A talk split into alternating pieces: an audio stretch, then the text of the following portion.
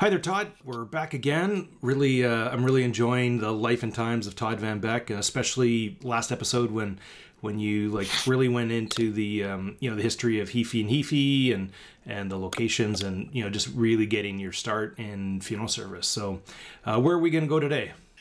Well, I think we uh, had decided that it would be uh, useful to uh, give a chapter on uh, the funeral home ambulance service. Sounds great. And so if you're ready, I can uh, kind of dive into this thing. All right. So the um, story that we've been exploring about my work and my my life, uh, you know, which of course I'm very humbled and honored that we're that you're interested in doing this because I don't really uh, see myself as anything unique um, there's hundreds and hundreds and hundreds of other funeral directors that probably certainly have more interesting accounts of their life than I do. Uh, but I've had an active career and and I and and I've been very fortunate um, in that I've been able to um, participate. I'm not so sure I was ever really good at it, but I participated in one way or the other in every aspect of our great profession. There wasn't a thing about funeral service one way or the other over the last five decades that I haven't been involved with or uh, uh, you know done personally. And one of the one of the uh, chapters that I'm interested in talking about that the, you hardly hear anything about it anymore is the funeral home ambulance service, which is very interesting. I wrote an article about this some years back, about, well, probably 20 years ago, about the history of how the funeral home ended up with the ambulance service. Um, and I, I really personally believe it was such an integral part of the funeral profession at one time. Now, younger funeral directors Uh, in fact, you you can gauge the youth of an audience by asking a simple question. How many of you ran the ambulance service through a funeral home? And I've asked that question for the last 50 years doing seminars. And I can tell you the number of people that raise their hands has every year declined every year. So now when you have an audience of 50 or 60 people and you ask the question, how many of you uh, operated the ambulance out of the funeral home? You know, you might get two or three hands up now, where 50 years ago, out of 50 or 60 people, you'd get 55 hands going up uh, because it was so, it, in fact, there was eh, particularly, Rob, in small town Canada, and small town USA. The ambulance was the preview of the funeral home. And and what's what fascinates me is uh, I shouldn't say fascinates me because I do understand it is you know the nonstop cynicism and the nonstop jokes that lay people make when they find out that the funeral home ran the ambulance service. They they almost look at it as if it was a a scheme of undertakers across North America in order to get more dead bodies uh, by running the ambulance service. And and I, I personally, because I don't like um, people that are cynical about our profession, um, I really, uh, that was what motivated me to write the article was because, you know, I had one person said, oh my God, what a conflict of interest. That's the main thing you hear. What a conflict of interest. The funeral home running the ambulance service. Boy, I had one lady said, oh, I bet you guys drove really slow uh, going to the hospital, right? And, and I wanted, I wanted to just reach over and smack her right? Because here I, she was, I think, probably a decent lady, but she, when it came to funeral service, that woman was illiterate. she didn't have a clue what she was talking about. And and so, you know, when I was a kid growing up, the idea that the funeral director was not involved with the ambulance was unheard of. There wasn't a funeral home in the area I grew up in that didn't run an ambulance service. Now, was it like the moving hospitals they have today?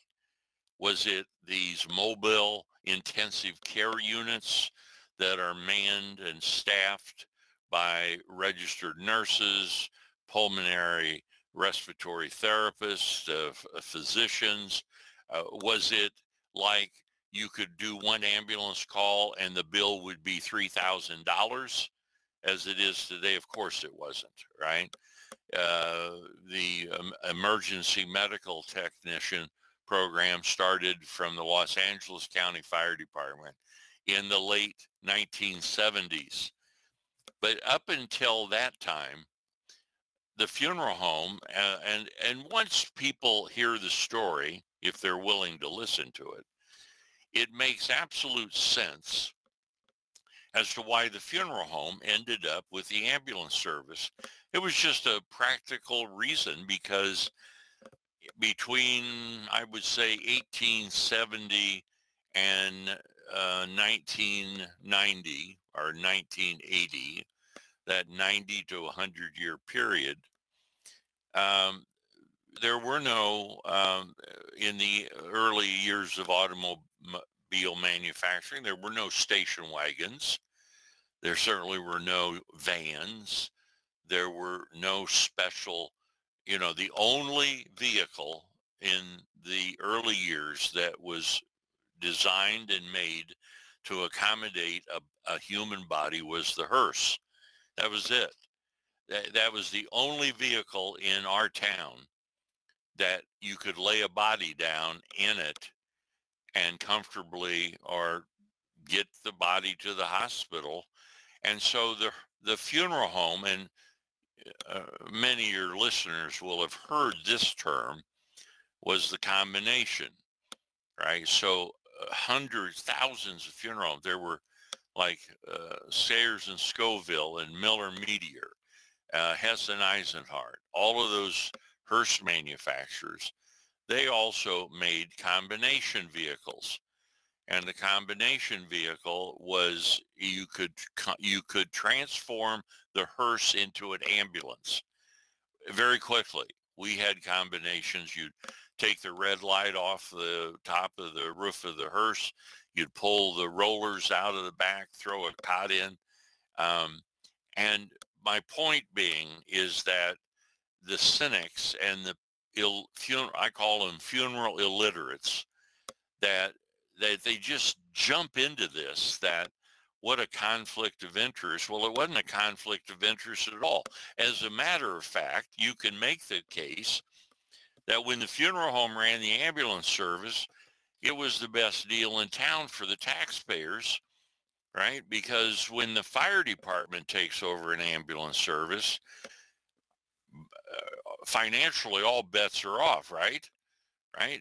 I mean, when the fire department got into the ambulance service, now you're having to buy vehicles. You uh, you have to get either volunteers, which is not easy.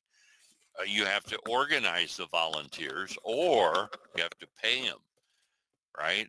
Where the funeral home ran the ambulance service, the community didn't care anything about that. So uh, take Council Bluffs, Iowa, for instance, a town of 50 50 to 60, 55, 60,000 people. There, there used to be four funeral homes in Council Bluffs. They all ran ambulance. And so Council Bluffs had four ambulances free, basically, because the funeral homes uh, didn't charge uh, for the uh, ambulance services. And so the minute I started in funeral service, I'm trying to explain this, that ambulance was just part of the system.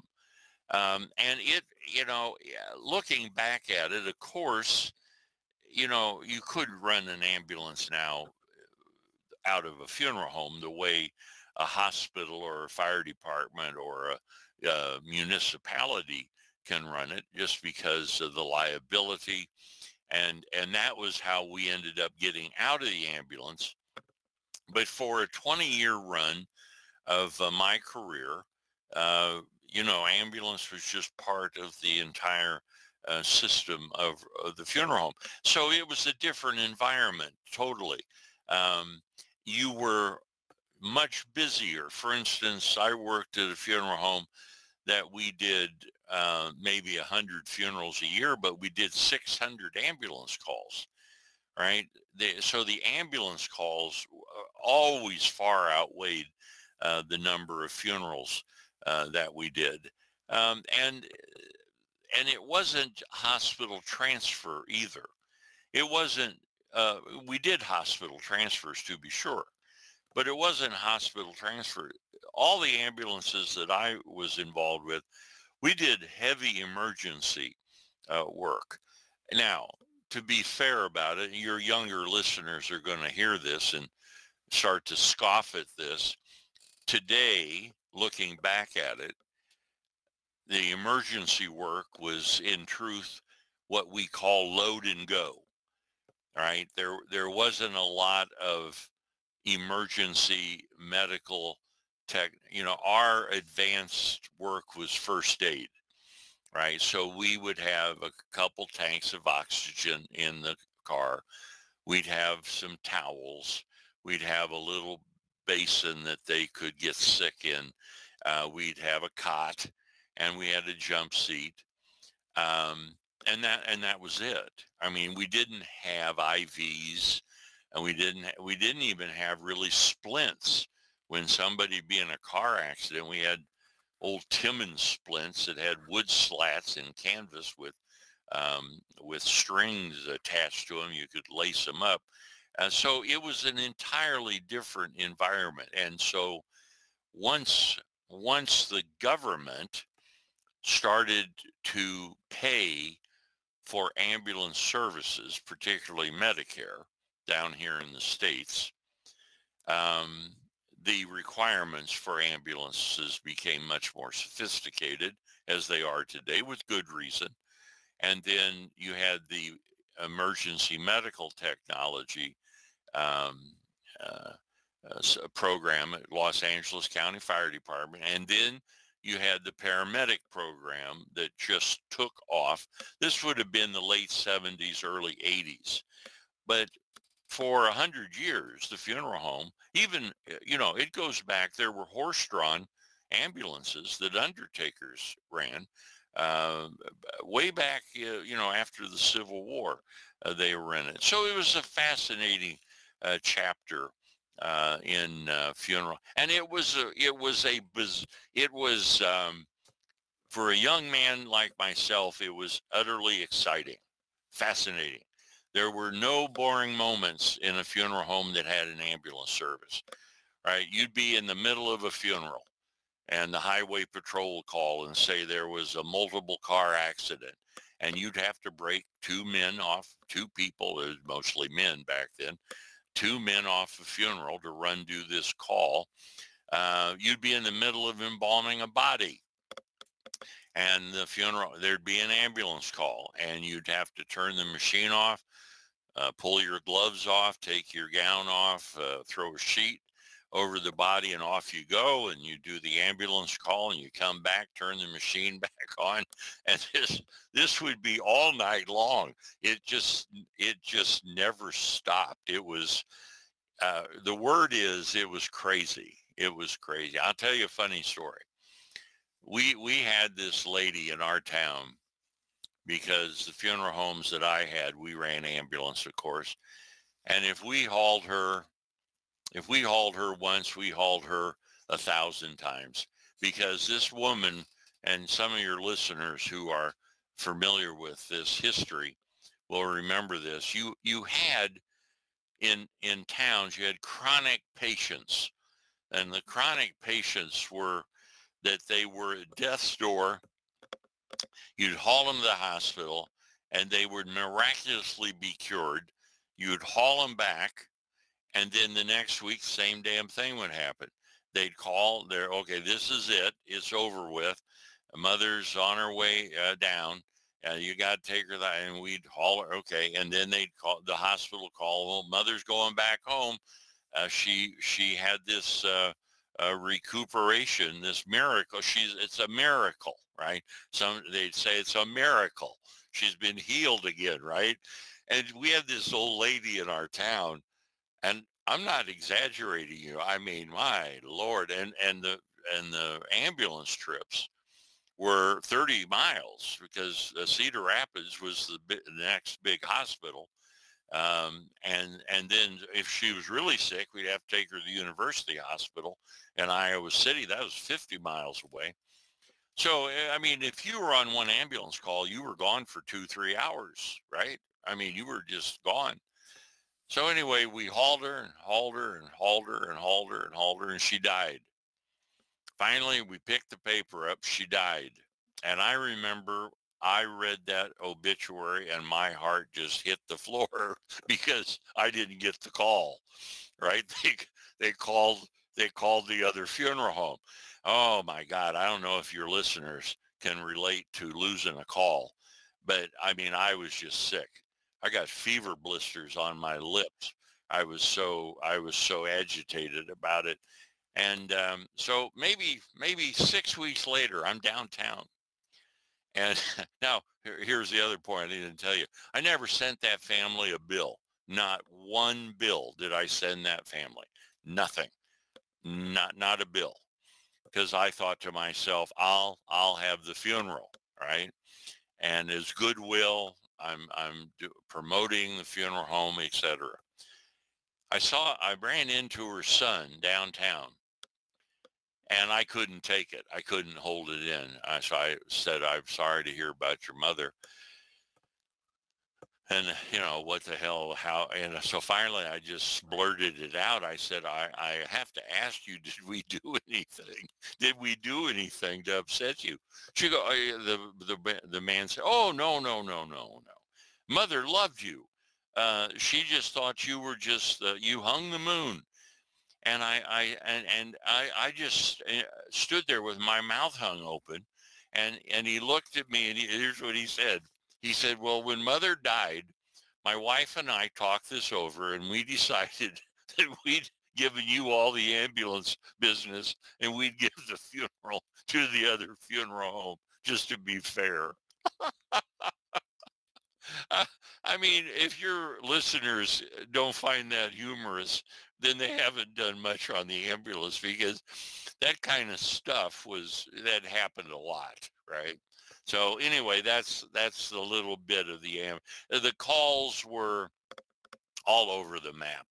Uh, the stuff that people get themselves involved with, it, you just never knew what you were going to run into. Uh, so, so Todd, then because I was going to ask this question, so so you never were paid like by from the county or the hospital or this was done because you said you know that one year you did 600 ambulance calls. So you did that for free for goodwill period? Yeah uh, depended on the funeral home.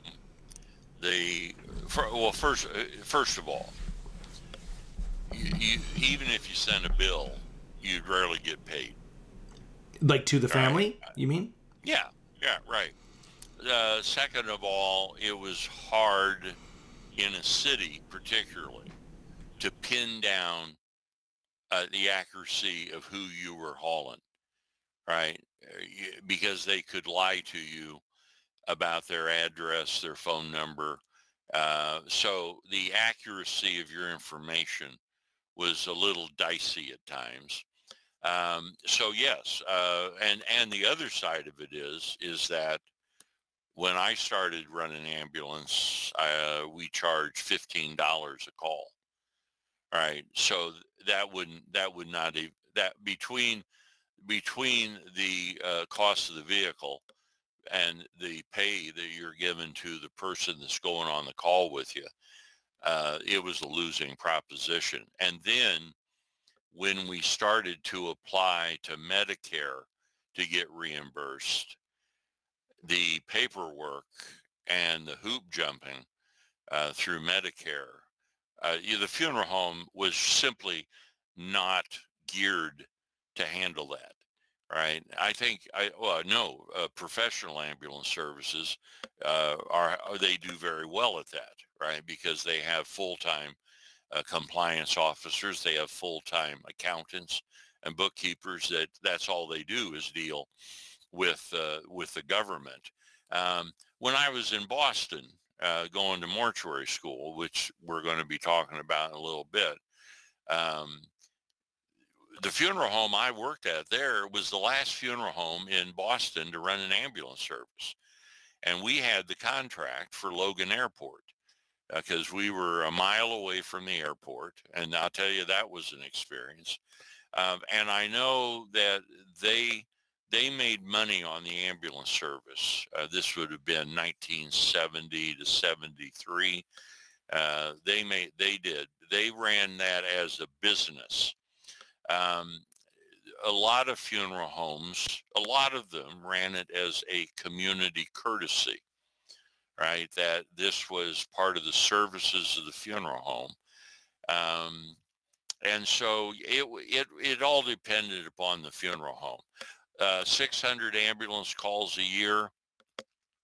You know, the funeral home, uh, that funeral home was doing a bunch of funerals and so in some operations, it was just a cost of doing business. Um, and, you know, eh, it was um, very, I think, looking back at it, it was um, not very sophisticated.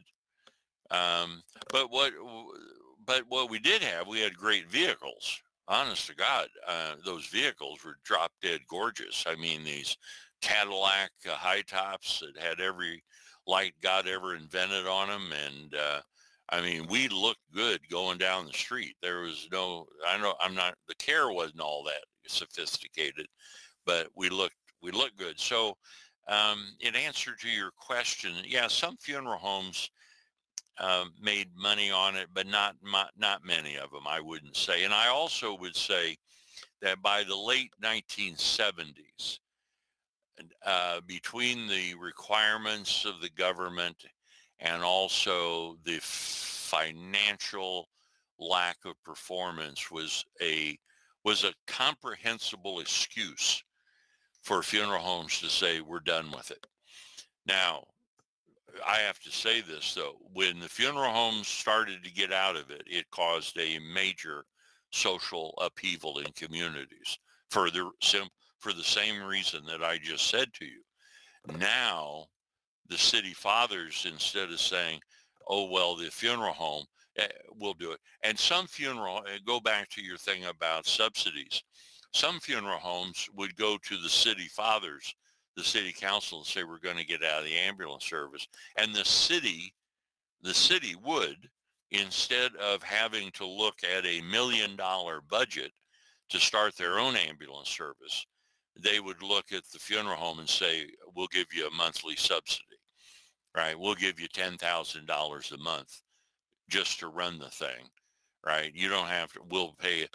But even that began to wear thin because the, it, because by that time, Rob, r- appropriately, advanced first aid wasn't going to cut it. Um, and also you could lose your funeral home over a $15 ambulance call because people were the the the incidences of lawsuits against funeral homes and ambulance services were increasing as it was the time when people just were suing each other as they still are today right it was just that period so so it was it was all over the map uh, to be sure there was but uh, was there, was a fascinating. Hmm? Did, yeah, as we wrap up, Todd, was there, um, and you mentioned about it briefly, for you know the decision for it to you know wind up. Um, was there negative um, sentiment from the community to the funeral homes that they weren't doing this anymore, or did they yes. did they kind of understand what you know that this no, is just a... no, no, no, they they weren't particularly understanding about it because most oftentimes it was not handled particularly well, right? That the funeral home, I did it. I did it. I made the decision that I was out of the ambulance service. We didn't handle it well at all. And my and the other funeral home in town, the place that I lost that call to, and I, you know, that wasn't the only call I lost to the other funeral home over my career. They were ready to get out of it too. It was one of the few things that we agreed on uh, during our, our business relationship. Um, and uh, so we we went and notified the the uh, mayor of the town that we were out, and and the newspaper. I remember the newspaper in Cedar Rapids picked up on it, and it was it, it was um, it was before I had written my series of articles on how to deal with the media. Uh, and so I remember the reporter called up and and he was a little bit of a pill about it, you know, one of these investigative kind of the Cedar Rapids, Iowa version of 60 Minutes, you know, Mike Wallace uh, from the Cedar Rapids Gazette. And, and I didn't handle, well, it, it just broke that the funeral homes were getting out. And what happened was that the, the, the fire department didn't want it right? I mean, with good reason. The the fire department was having trouble finding volunteers just to just to go on the fires, let alone, you know, because the town might have had 20 fires a year, but my goodness sakes, we'd have 200 am- eh, 400 ambulance calls a year, right? So um, so we didn't handle that particularly well. So that incident, there was a a young man who was highly ambitious, um, and he had had a uh, job with an EMT in Cedar Rapids, and he decided to set up a volunteer ambulance uh, program. And I gave our ambulance, I donated the ambulance uh, to the city, uh, which kind of helped uh, smooth ruffled feathers out. Uh, but yeah, I mean, it was because it was. Um, it was easy to let the funeral home do it, right? I mean, nobody nobody cared that we had to get. Nobody cared that we were up all hours of the night. Uh, we paid our staff ourselves. We had to do our own laundry. We had to buy the vehicle. We had to stock the vehicle. Nobody nobody in town cared about that until the taxpayers had to pay for it. And then all of a sudden the radar went up. Uh, but you know, Rob, that was 40, that was 43 years ago. Uh, and that volunteer ambulance service is still operating in that little town. Yeah. Oh, well, that's interesting, Todd. And, you know, I've been in, in funeral service for, you know, three decades and, and I've, I've never, the funeral home that I was at, we didn't have ambulance service. So I too, even though I wouldn't publicly um, ask, I, I, had those same questions about, isn't this a uh, conflict of interest? But it, the way you explained it makes sense. I think this is going to be great to just put all those cynics to rest, and they can uh, they can listen to your account of of that, and to you know for all the all the funeral homes that did were doing it out of service. And although I think you should have told that guy um, oh, you know, your mom has all these unpaid ambulance bills. well, you know, Rob, you know, I'm not that savvy a business person, right? I would, that would not have come into my, I was so traumatized by losing that call. Uh, so. Well, this is great, Todd. Now, um, in our next episode, what comes next uh, in the? Uh, it's about time for us to look at me going to mortuary college. Okay. Well, that's uh, and that would be that will be our episode. That sounds great. Well, once again, Todd, thanks for sharing this. Uh, this has been great as always. We'll talk to you soon. All right. Thank you, Rob.